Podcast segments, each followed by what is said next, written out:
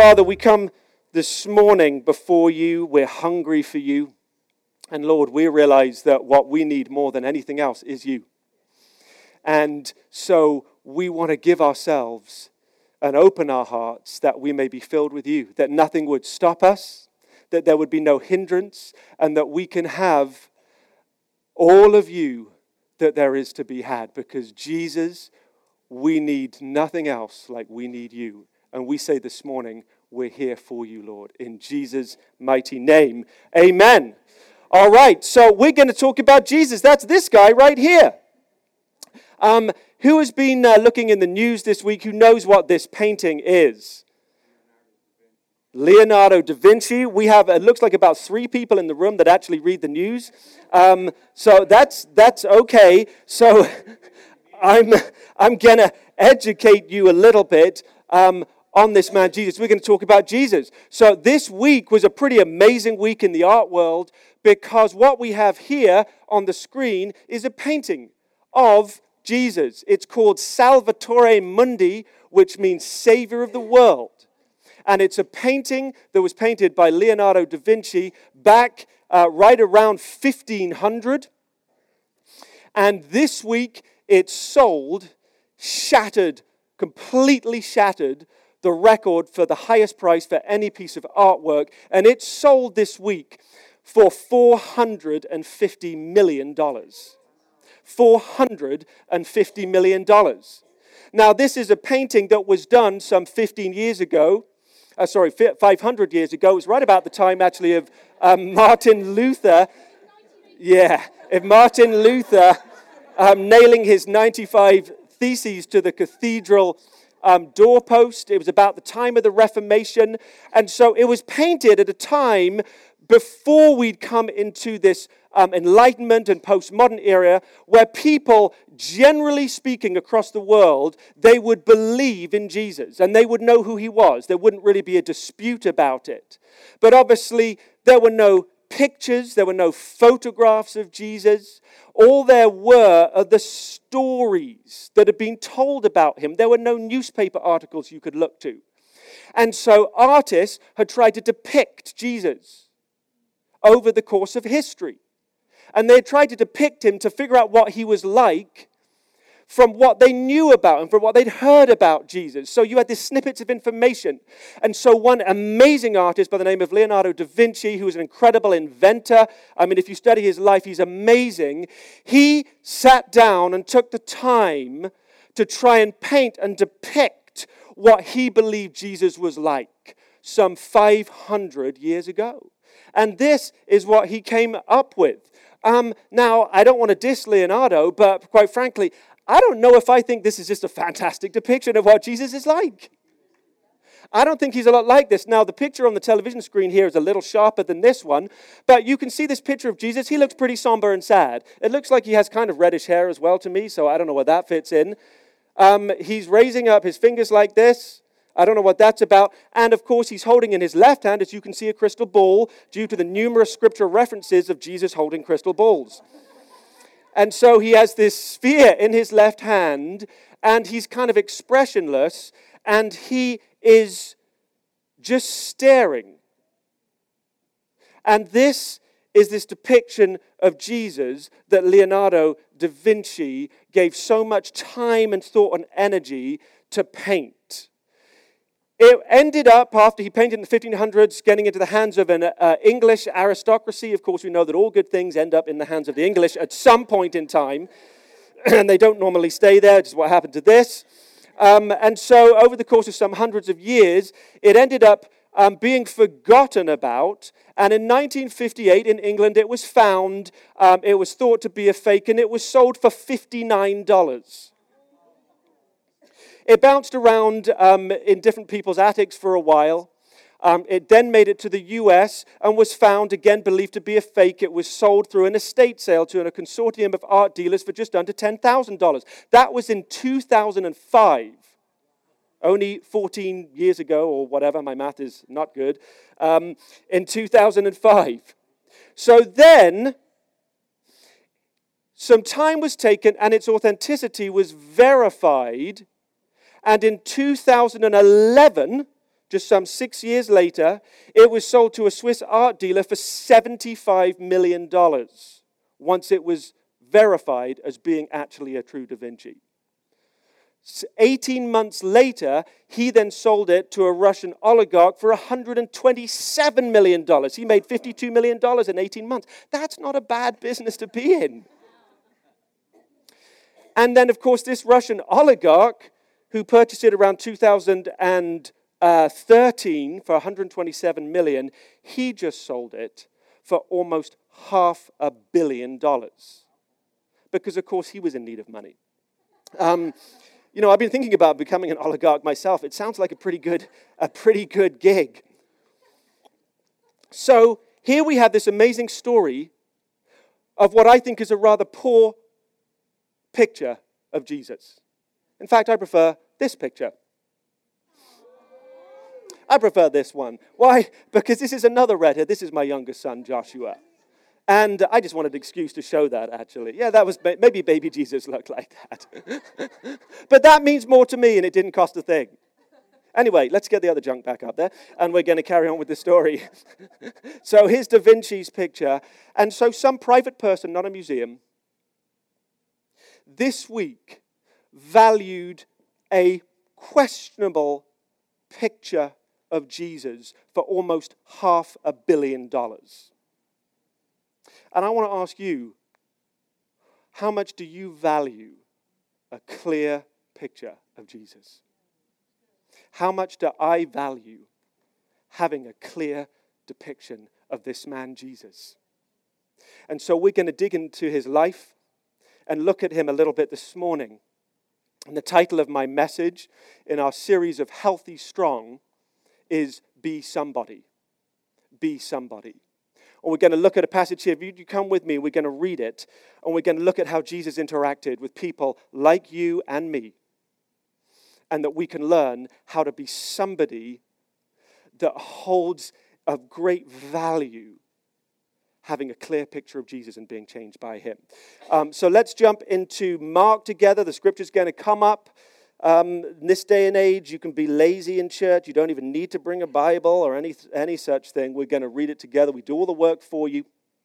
Um, and let's read here um, through Mark together. So this is. Um, this is uh, Jesus had been out and about fairly early in his ministry doing all kinds of miracles, um, and we catch him here um, after he had just um, come. I believe he had just uh, healed the demoniac. And he comes across the lake, and we're going to pick it up here in Mark 5 and verse 21. Here we go. When Jesus had again crossed over by boat to the other side of the lake, a large crowd gathered around him while he was by the lake. Then one of the synagogue leaders, named Jairus, came, and when he saw Jesus, he fell at his feet he pleaded earnestly with him, My little daughter is dying. Please come and put your hands on her so that she will be healed and live. So Jesus went with him. Everybody say, Jesus went with him. With him. A large crowd followed and pressed around him, and a woman was there who had been subject to bleeding for 12 years. She had suffered a great deal under the care of many doctors and had spent all she had Yet instead of getting better, she grew worse. When she heard about Jesus, she came up behind him in the crowd and touched his cloak because she thought, if I just touch his clothes, I will be healed. Immediately, her bleeding stopped, and she felt in her body that she was freed from her suffering. At once, Jesus realized that power had gone out from him. He turned around in the crowd and asked, Who touched my clothes? You see the people crowding against you, his disciples answered. And yet you ask, Who touched me? But Jesus kept looking around. Everybody say, Jesus kept looking. Jesus kept looking around to see who had done it. Then the woman, knowing what had happened to her, came and fell at his feet, and trembling with fear, told him the whole truth. He said to her, Daughter, your faith has healed you. Go in peace and be freed from your suffering. We're going to look at the story a little bit here. We have two types of people that are depicted in this story. We have the crowd, and then we have somebody. To, from Jesus' perspective, we have a crowd, and then we have a somebody. It says in the uh, Matthew rendition of this that he turned and he says, Somebody touched me. And that's when he kept looking. So we have a crazy scene here that this man, Jesus, has been out and about. He's been doing amazing, incredible things. The word has been spreading about him. Um, he's just totally cutting in the face of contemporary religion. He's not like it at all. He's not focused on being in the synagogue all the time. He's not trying to tell people what to do. He's out with the people, showing them what, G- what God is like. And so the word is spread, and there have been these crazy miracles and people being healed. Um, uh, he's, he's telling people things about their lives. He, he, no, no one can refute him. His, his teaching and instruction is simple, yet it's amazing. And so he comes to the town, and people hear, and all these people who in all different types of situations, all different backgrounds, different levels of need, they want to get by this guy Jesus. They want to see him, they want to be around him. And so they're thronging in the streets. They gather early Someone probably would have been by the lake and said, Hey, he, Jesus is here. He's come back. His boat's pulling up. Quick, we think he's going to go to the synagogue. Let's line the streets. We'll get in the town. And so he begins walking through, and you have a picture of him. He's probably talking with people, he's talking to disciples. And probably hundreds of people are there thronging around him wanting to get close to him. They're bustling, they're bumping into him, they're, they're knocking against him. If anybody of you uh, have ever been in some huge sports stadium for a massive sporting event, where you've got crowds just pressing against you. I've been to a few of these, few um, rugby matches in England where England beat France. Yes, we beat France. And so you're with this crowd of people who's pushing, trying to see something. And so this is the picture all these people wanting to get close to Jesus, most of them are just a crowd. They're enamored by what they've heard about him. They're, he's a novelty. They're just curious about him. And so they're pressing to try and watch and see. But then we have this one woman. She's a somebody to Jesus. Because she came into the crowd when she had no business being in the crowd. She was bleeding. She'd been bleeding for 12 years. She, therefore, by Jewish law, was ceremonially unclean. She could not be out in public because she had an issue which wasn't her fault. She didn't know what it was. She'd done everything that she could to try and deal with the issue. She'd given everything she could to try and fix the issue. She had trusted other people to try and take it away and deal with it. But all that she had done, all the money that she had spent, all the doctors that had benefited from her money had not yet been able to help her. She was no better off. In fact, we read here, she was worse off. And now she had no money from her perspective, she had no help, she had no hope, and as things were getting worse, it was likely if things continued that she may die.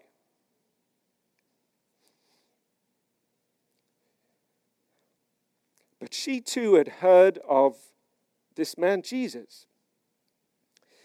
And she'd heard the stories. She had heard the accounts of him. She had heard what he had done, she'd heard what he had said. And she decided within herself that he was her only hope. And she had to get to him. But she knew that she shouldn't be out there, and really she couldn't get to him. And yet, she took a risk by going out in public when she should not have done And she began to, probably with a shawl over her head to try and disguise herself, she went into the streets. She probably was known in the area. She was concerned, I'm sure, that some people would see her. She had to run the gauntlet, as it were. If someone saw her, she would be strongly reprimanded and she would be taken away and she would be condemned for what she, she had done. But she took a risk to go and press through that crowd and to go and get close to Jesus. And of all the other people there in the crowd, she became a somebody. Because what she did caused Jesus to turn without even seeing her and said, Hold on, there is somebody who has come to me in a way that none of these other people have. All these other people are pressing on me. I'm being touched by hundreds of people, yet someone came to me with a different heart, with a different hope, with a different belief. And they received something from me that no one else has received.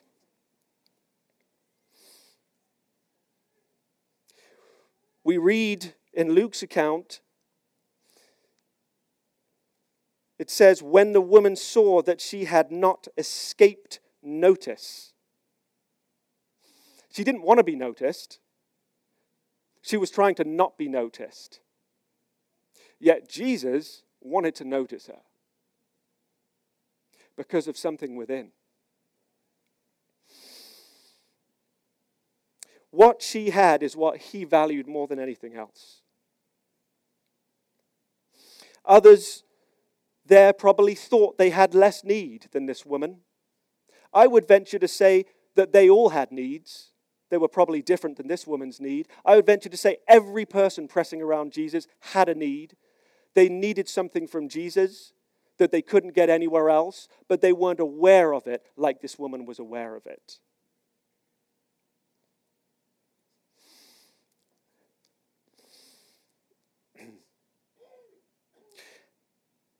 And what did Jesus do? Well, we know what he did, we read what he did, that he turned. Now, many people have preached about this of how, how he, he wasn't even aware, but he sensed healing power had come out of him. And then he turned to this woman and he, he, he looked for her.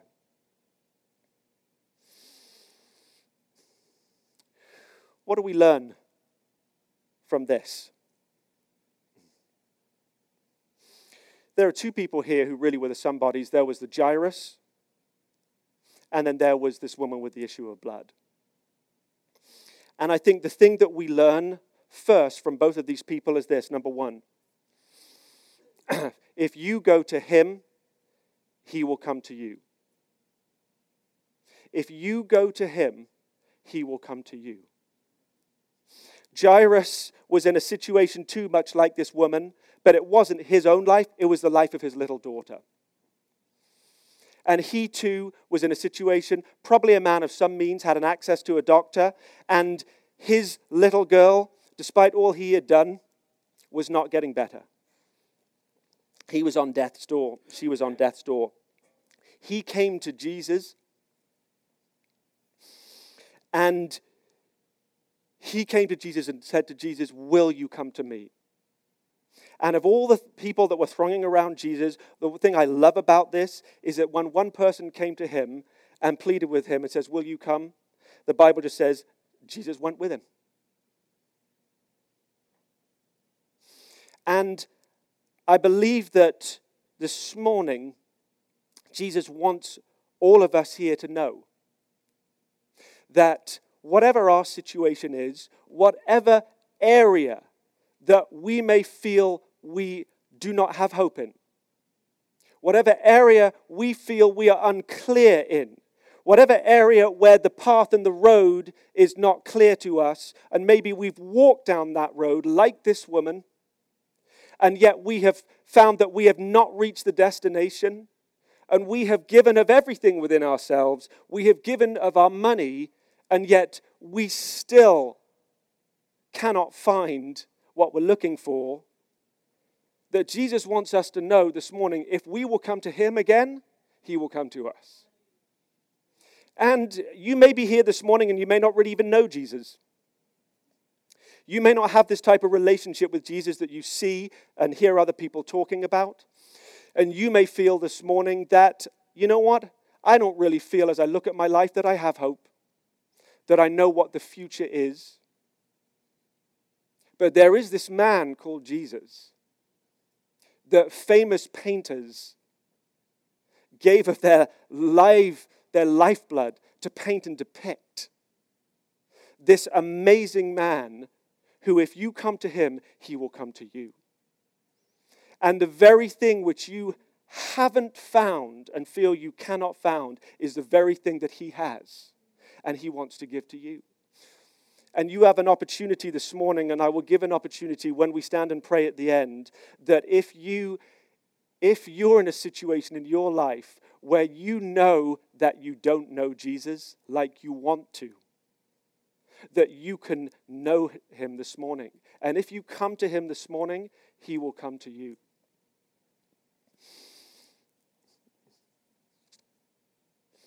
I love it when Jesus stops in his tracks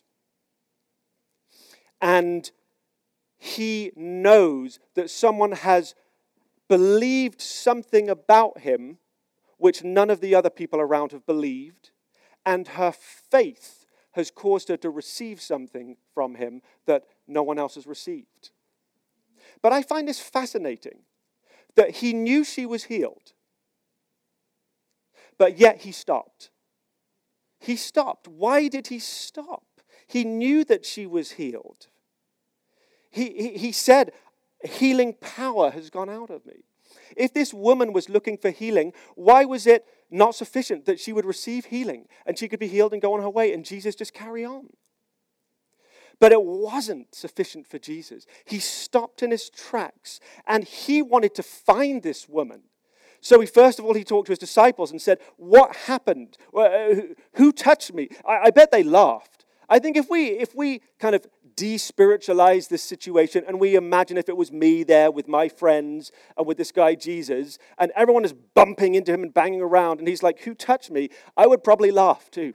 Like, what's wrong with you? We all just touched you. But he stopped and he said, No, I felt power go out of me. And then the Bible says here, the scripture says, verse 32, um, he asked again, Who touched me? But, but Jesus kept looking around to see who had done it. He wasn't going to let it go. This woman had been healed, yet there was something more that Jesus wanted to give to her. Number two, Jesus wants you to know that he wants more for you than you want from him. Let me say that again. Jesus wants more for you than you want from him. This woman had received the one thing that she was going to Jesus for. She was going for a healing, and she had received it. It says she felt immediately in her body that she was freed from her suffering. So I think if, if we can imagine what it was like, she, she, she took this risk, adrenaline pumping. She pushed through the crowd. She got there. She just saw the hem of his garment swishing. She jostled her way through, just grabbed that side of it. And then the power of God came into her body. And she, it says she felt it.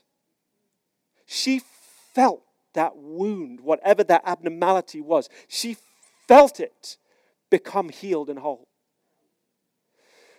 And then I think probably with her cloak over her face again, she thought, let me, let me get out of here before someone else sees me. I know that I, I, I've got what I came for from Jesus, but I'm going to leave now. I'm going to go. But it wasn't enough for Jesus. Because while he knew that she had been physically healed in her body, he wanted to do more for her than just that healing. He didn't just want her body healed, he wanted her transformed and whole. And he wanted to break from her the things that still afflicted her, even though she was physically healed. He wanted to do more for her than she wanted from him. He wanted to give her total wholeness. Let's look at what he did.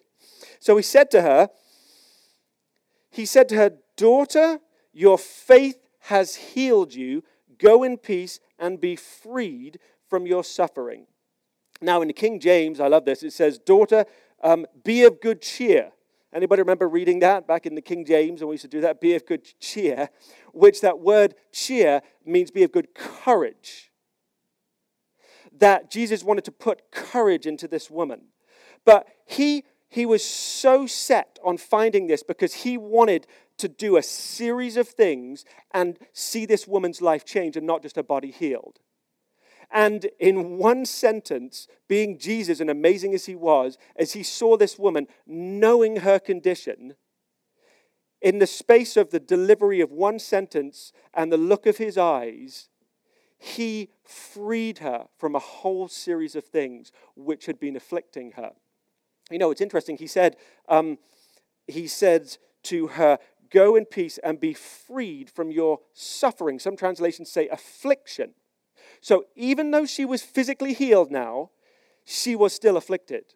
And that Greek word there just comes from the word whip or to scourge. And it was used metaphorically from someone being afflicted and being, in, and being troubled and just being brought down. And he turned to her, and here's what he did. He first of all addressed her as daughter. He turned to her, he brought her back when she was afraid of being out in public. She was afraid of the shame. She had been excluded and ostracized, and he brought her back in front of everyone. He called her his daughter. Daughter. He showed her uh, her identity. He told her who she was. That whereas she had been an outcast, now she was a daughter of the king. She's a daughter of the king. And he didn't just want to tell her to her face, he wanted everyone else to hear it. God doesn't just want to tell you who you are, that's helpful, but he wants you to know in the presence of everybody who you are so that everybody can endorse and see and know the God in you as well as you know the God in you. This is why we live in community. This is why we worship together. It's not just that Gino needs to know who he is in the Lord. We need to know who Gino is in God. That we can receive from Gino, that we can endorse Gino, that we can encourage him, that we can validate him. And we can receive from the gift of God that he is to us. So God wants to speak to you and me who we are in the presence of our community. This woman was full of fear and shame. She shouldn't have been there. She should not have come out there. She broke the law, the religious laws. God is more interested in you being healed and touched by Him than He is you following the religious laws that would lead you to that place.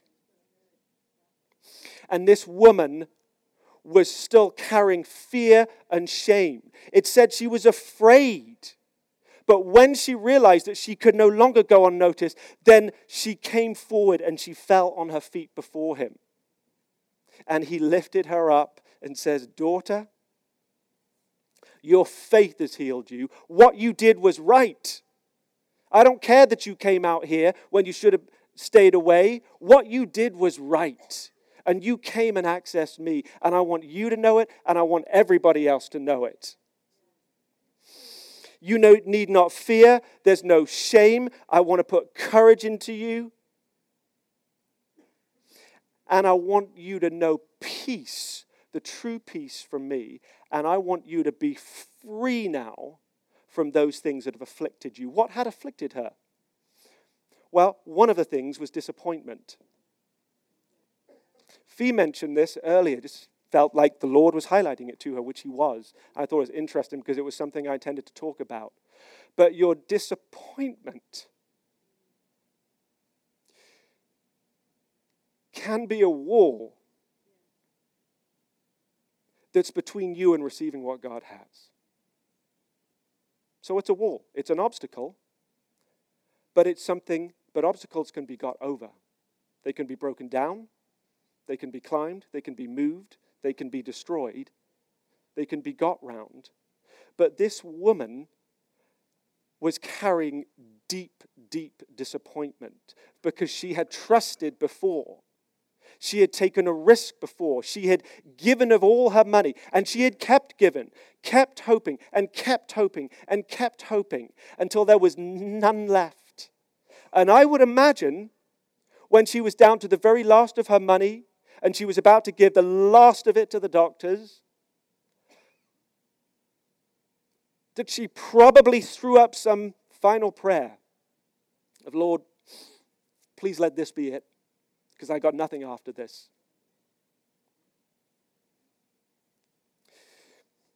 But it was precious to Jesus that once she had given all that she had and she'd done all she could do, she knew where to come. Because if you go to him, he will come to you. He will come to you. And Jesus when he spoke to her, I believe that when he accepted her in the community, when he put courage into her, when he called her his daughter, and when he, he commanded peace over her, and he freed her from her affliction, I believe in doing that, he freed her from being bound to that disappointment so she could now live in wholeness, not just physically healed, but whole in her heart. And so that the next time she needed something from Jesus, because this is not a one time thing, amen. the next time she needed something from Jesus, there would not be that fear, that hesitance, that shame, but she would be prepared to go to him again because he broke off that disappointment. So we can be in a crowd or we can be a somebody. And God wants everybody here to be a somebody to Him today and every day. How can we be somebodies? I'm going to pray in a minute here, but I have a couple of ideas and observations about being a somebody. and I want to ask you like Jairus, who had seen and heard, and like this woman with the issue of blood, we don't know her name, I want to ask you, what have you heard and seen of Jesus? What have you heard and seen that you believe pertains to your life now? With respect to the areas where you may feel like I'm unclear or I don't have hope, what have you seen and heard from Jesus that can be your fuel to go to Him. In the Matthew's account of this passage, it says in there that as this woman came to Jesus, he says this exactly. He says, as she came, she was saying to herself, If I would only touch his garment. She kept saying to herself, is what it says. And I have this picture of her that she had, she had, to, she had to work at this. This doesn't come easy, and I'm not saying this is easy. To get to a place of faith is it, it, it's a decision and it's a choice. But she kept saying to herself, If I just touch him, I believe I'll be healed. She kept saying it. I believe it probably began more as a question if I go to him, w- w- will he heal me? If I go, will he heal me? If I go, will he heal? Well, well, I, have heard what he did here. I've heard he delivered that boy of the, uh, of the demons. I've heard he healed this person. He, he, he turned the water into wine. He did this. If I go, will he heal me? If I go, will he? Yeah, I, I, I think he will. I think there's reason to believe for it. Yeah, if I go, he will heal me. If I go, if I go, he will heal. If I can just touch him. If I touch him, I will be healed. If I touch him, I will be healed. If I touch him, I will be healed. And what started as a question ended up being a declaration. And so, for you and me today, I want us to ask ourselves what is it that we need to make a declaration this morning about our situation? When we go to Jesus now, what is our declaration? What will make us from just being in a crowd to being the somebody? What is that declaration? What are we prepared to believe for that would cause Jesus to stop in his tracks and say, There is somebody here among all these people, somebody here believes something about me which is right and true. They believe something about who I am and what I'll do, and they've received it already because they've made a declaration of what they believe. If you would just stand with me now, I want to pray for us this morning.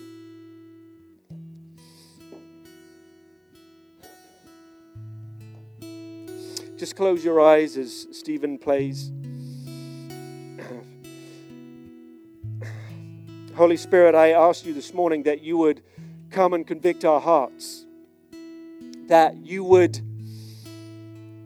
be gracious as you are. I believe there are some people here, and you know that there are things that you have you've witnessed of Jesus, that you've even experienced before, that you've that you at you have believed for in times gone by. And this morning, the Holy Spirit is is prompting you because, like this woman here, it's become harder for you to believe.